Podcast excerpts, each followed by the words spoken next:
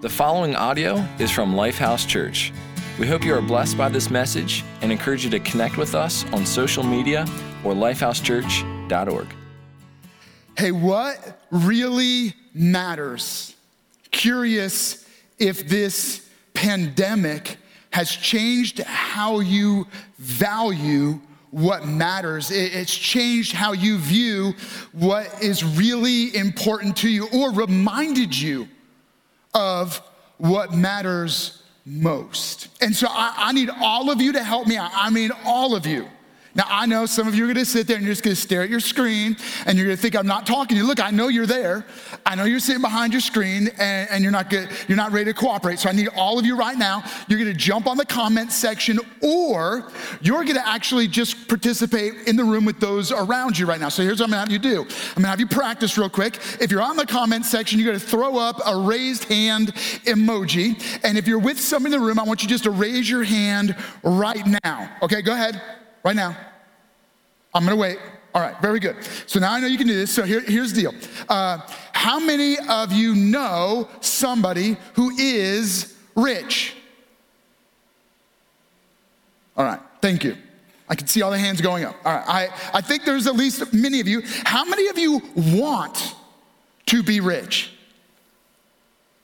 Can I get two hands? I don't know if you could throw up two hands uh, in a comment section, but maybe so.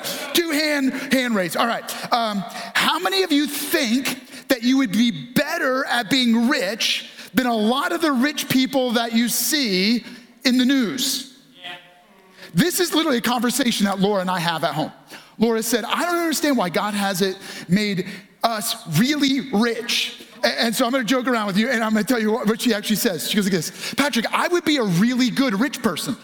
I, am frugal. I, am really careful with our money. Um, I, I, I, make sure I don't overspend. I'm really cautious. You know, I wouldn't waste it. I would invest it. She goes, You must be the problem. You must be the reason we're not really rich. I said, Well, we did say yes to God and going into ministry. All right, but uh, Laura is pretty convinced that, uh, by the way, Laura, I know you're there and you raised your hand and you're literally thinking that, so I just thought I would say it. Um, but uh, I would imagine that a lot of you are shooting up your hand and you're saying, Yeah. Now, out of curiosity, how many of you would raise your hand and say, You are rich? Hmm. Okay, so here is the deal. Uh, Gallup did a poll recently trying to find out uh, what it means for people to actually be rich. And so they asked people, and what they discovered was this that the view of how much you need in order to be rich is really based on how much you make and where you are presently in life. So let me, let me, it was like a legitimate study. They asked you how much you made and then how much you would have to make in order to feel rich. And, and so uh, here's what they found uh, people that made around $30,000 a year said they needed to be making 70, uh, on average, $74,000 a year to be rich. But then they, they, found that the people that fit into the group of about $50,000 a year needed to be making 100,000 a year to feel rich. Interestingly, in the study, what they also discovered is people that make well into uh, six figures and even have, uh, meaning these are like the top, that top. Uh, 1% kind of category, right? So people in the making in the hundreds and hundreds of thousands, people who make even upwards of a, a million dollars, uh, what they needed to make in order to feel rich. And kind of the broad average was they need to have at least $5 million in assets. Here's the point almost every one of them just uh, believed that they needed, they weren't sure how much they had to make in order to be rich, but it was definitely more than they currently had. And uh, they weren't sure what, what, the, what the rich line was, but they knew, they kind of had this idea of, I'll know it when I get there. The challenge was um, that it, it's always further off, and, and so this is the deal, right? The, lit, the rich line moves as your quality of life improves. Think about it. The rich line moves as the quality of life improves. I mean, for every one of us. You know what it means to be really rich right now? I mean, if you could go out to a restaurant.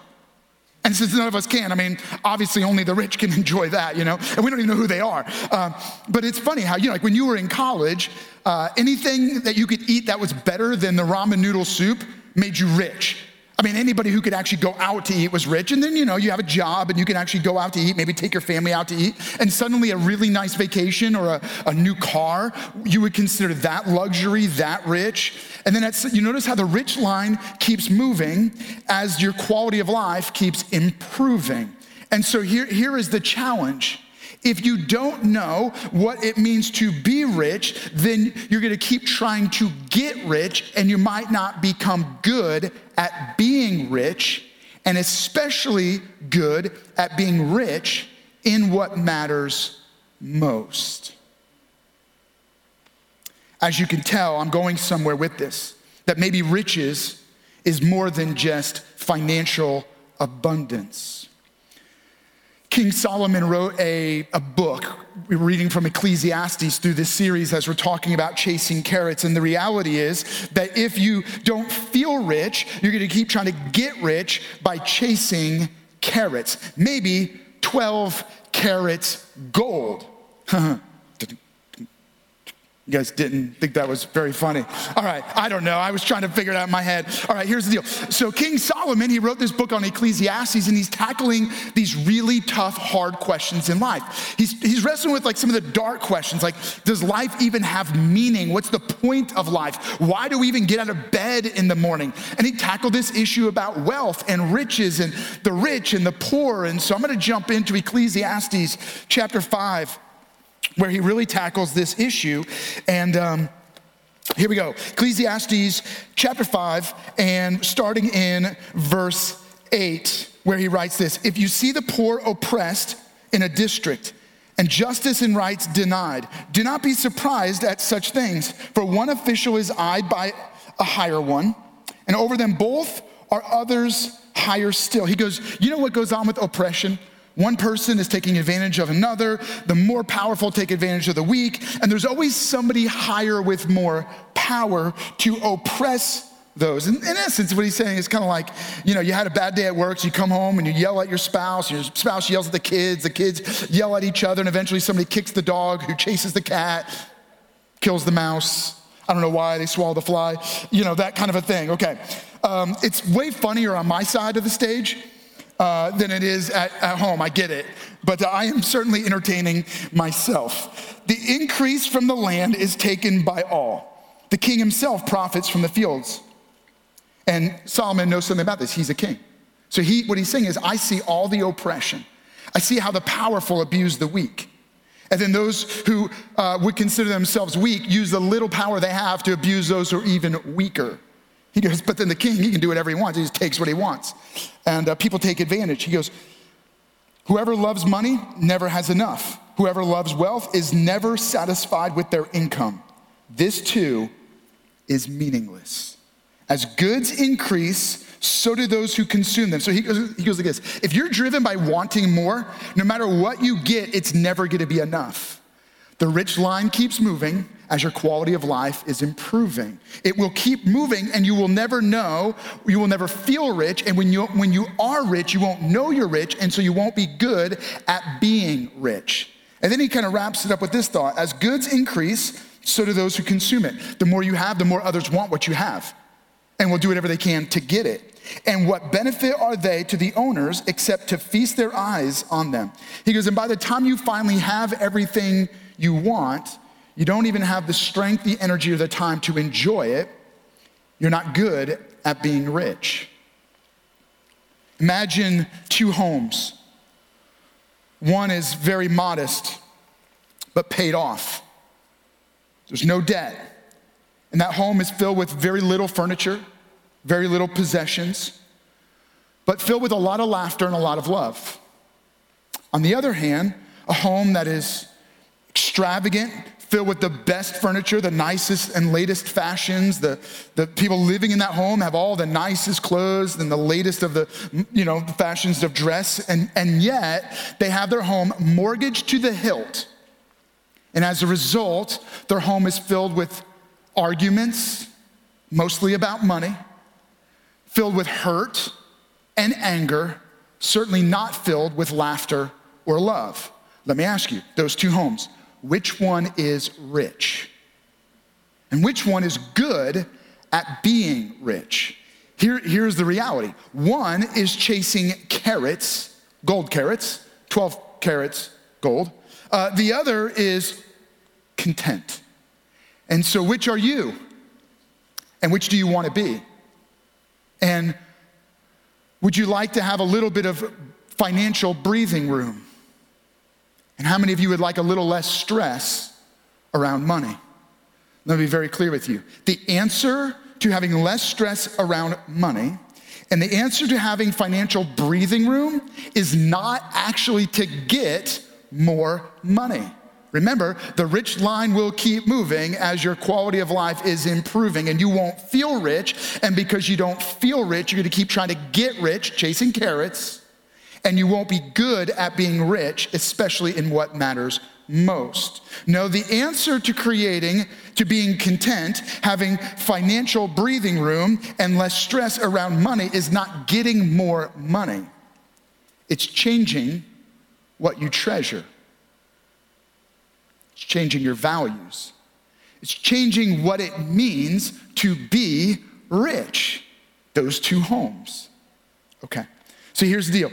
Because you and I are eager to keep chasing after carrots, it's really hard to change what we treasure because we've been told our whole life this is what is worth chasing. This is what is valuable. This is what's pers- worth pursuing. And it's not just difficult to change, it might even be impossible to change what you treasure. In fact, as the, as the author of Ecclesiastes, Solomon continues to write, he makes that very point. He goes, You know, know why this is so difficult? Everyone comes naked from their mother's womb Everyone comes into the world naked, and as he comes, so he departs. They take nothing from their toil that they can carry in their hands. Hmm, what an interesting point. Basically, here, here's where he's going with this you bring nothing into the world, you spend your whole life chasing carrots in order to try to get rich from the stuff of this world. You're gonna leave this world with nothing. So he's getting at a point. He goes, The reality is, there's nothing in this world that will actually satisfy you and make you feel rich. You brought nothing in, you're gonna leave with nothing, which means there's nothing in this world that actually is gonna satisfy you. You need something otherworldly. In fact, the Apostle Paul answered this riddle. He makes the same statement, but he answers the riddle uh, in his letter to the to the his first letter to Timothy. It's literally in the Bible in the New Testament. It's called First Timothy. He's writing to the pastor of a church in Ephesus, a city of wealth, a city of extravagance, a city where in many ways the rich took advantage of the poor and the powerful took advantage of the weak. A little bit like what Solomon was writing about 930 years earlier. He writes it this way. But godliness with contentment, this is 1 Timothy chapter 6 verse 6 and 7. But godliness with contentment is great great, gain. For we brought nothing into the world and we could take nothing out of it. So he states the same problem. He goes, Look, you were born naked, you're gonna leave naked, you brought nothing in, and you're gonna leave with nothing. So the answer is that being content through godliness is what it means to truly gain and be rich and have meaningful treasures. You get it? This is the key. And so he's saying there is something otherworldly about being rich. But he, and then he presents the problem. So, why don't we live with godliness that leads to contentment? Well, he goes, okay, here's the problem in verse 9. Those who want to get rich, they're chasing carrots, fall into temptation and a trap and into many foolish and harmful desires that plunge people into ruin and destruction. He goes like this because people want to get rich, they're chasing carrots. Imagine the carrot connected to a hook. I actually did this little game. I, put a carrot on a fishing pole. It had a you know had a hook on it. Now I made sure the hook wasn't going to hurt my kids, and I was throwing it right. And the point is that's very much what chasing riches is like. It's it's connected to a lure with a hook. And that's what, that's what the Apostle Paul is saying. He goes, and so we go chasing carrots, driven by desires that cause us to run after them. And when we take hold of them, they snag us, and then they set into us, and they pull us into ruin and destruction. They wreck our lives. For the love of money, Remember, it's not money that's the root of all evil. Evil. It's the love of money is the root of all kinds of evil. Some people eager for money have wandered from the faith and pierced themselves with many griefs. Because so here, here's the challenge. We go chasing after carrots. The hook sets, drags us to our ruin. This is why it is impossible to change what we treasure because you and I have spent our life chasing carrots that have hooked us and then dragged us to our ruin. And so our problem is not financial and our problem isn't even our desires. It is that we are spiritually in debt and spiritually bankrupt. We've been dragged to our own ruin, spiritual ruin because of sin. Sin is a spiritual bankruptcy. You and I have sinned ourselves into a spiritual debt that we can never recover from. You think the national debt is really bad?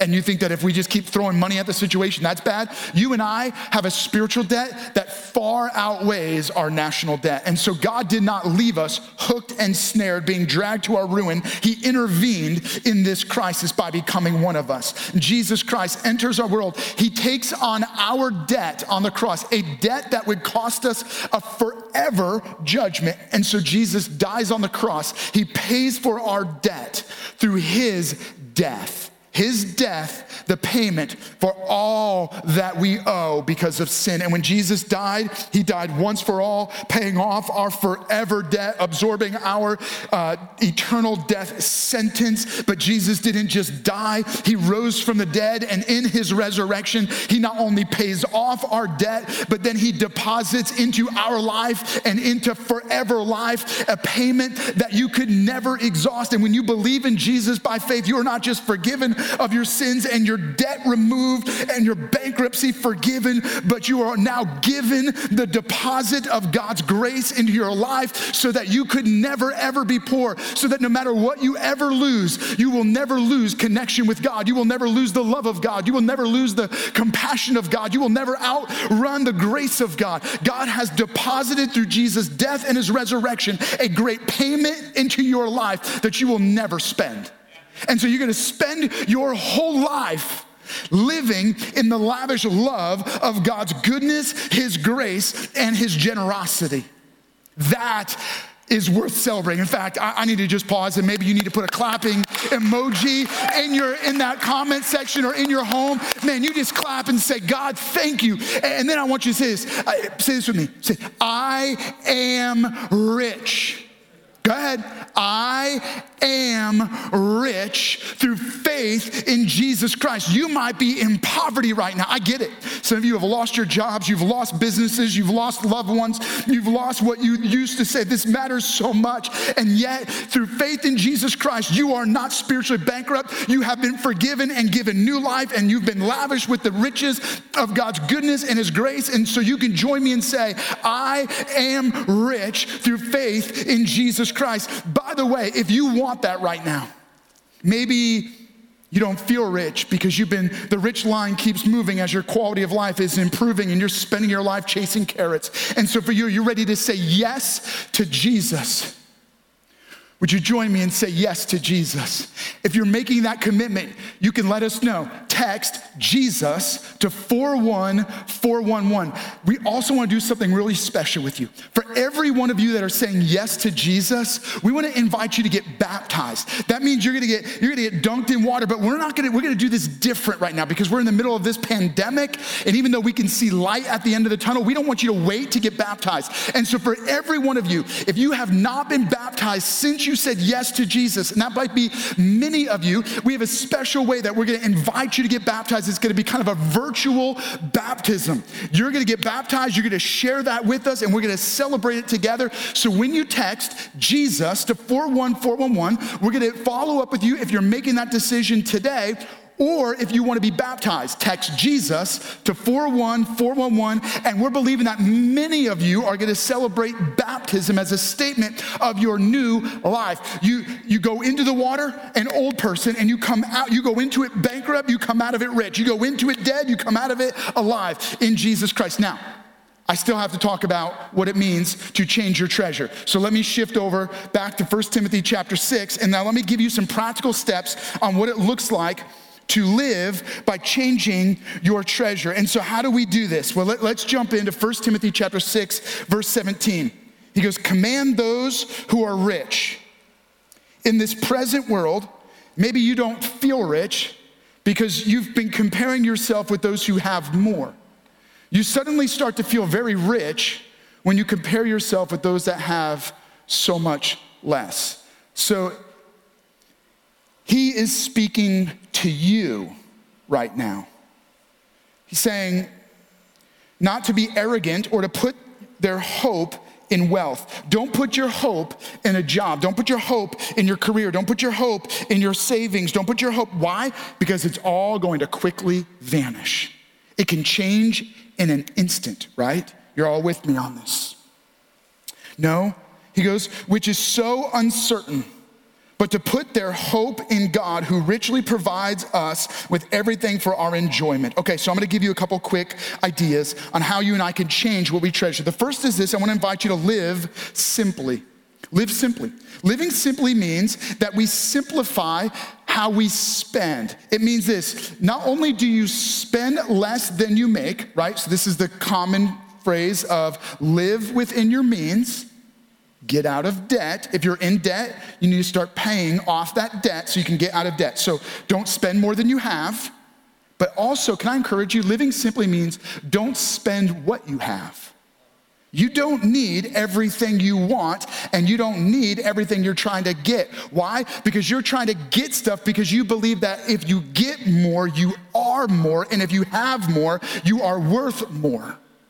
But when you, are, when you discover that you are rich in Jesus Christ, you, know now, you no longer believe that if you have more, you are more. You know that you have everything that you need through faith in Jesus Christ. And what you have is more than enough. So the challenge is not getting more so you can feel like more, but enjoying what God has already given you. So begin to simplify your living. Ask, do I need everything I have? And do I need everything I'm trying to get. Maybe the challenge is looking around and saying, How can I simplify my living so that I can stop spending so much trying to feel rich because I already am rich? Okay, he continues, command them, uh, uh he says, command them to do good, to be rich in good deeds. That's what it means to be rich, and to be generous and willing to share. In this way, they will lay up treasures for themselves as a firm foundation for the coming age, so that they may take hold of life that is truly life. You want the kind of life that is true life? Don't try to get what you can get in this world. Don't store up what will only last temporarily and then be gone. No, you, you want to be truly rich you, you want to know that this life matters, then store up treasure that will last forever by giving, not getting. You know what the antidote to getting is? Giving. You know what the antidote to greed is? Generosity. The response to materialism is living on less to give more. Can you make a note of that? Live on less to give more. It means that I could spend more, but I choose to give more. Let me promise you God will not give you more so that you can have more. God will give you more so that you can give more. And if you can't be trusted to give more, you're going to be greedy with it, then God might have to withhold his generosity in that area of your life because you can't be trusted with his generosity to be a reflection of that generosity. And so make sure that your treasures are being stored up in eternity, not in this life. Why? Because you may have a retirement account that will last in this this lifetime. But when it's out, done, and your life is done, there's nothing left. I want to make sure that my treasure and my riches last forever. I want to gain dividends that last forever in eternity. And the only way that's going to happen is if I invest my life and invest my livelihood in what lasts forever. How? We talk about tithing, setting aside 10% of my income to God through the local church.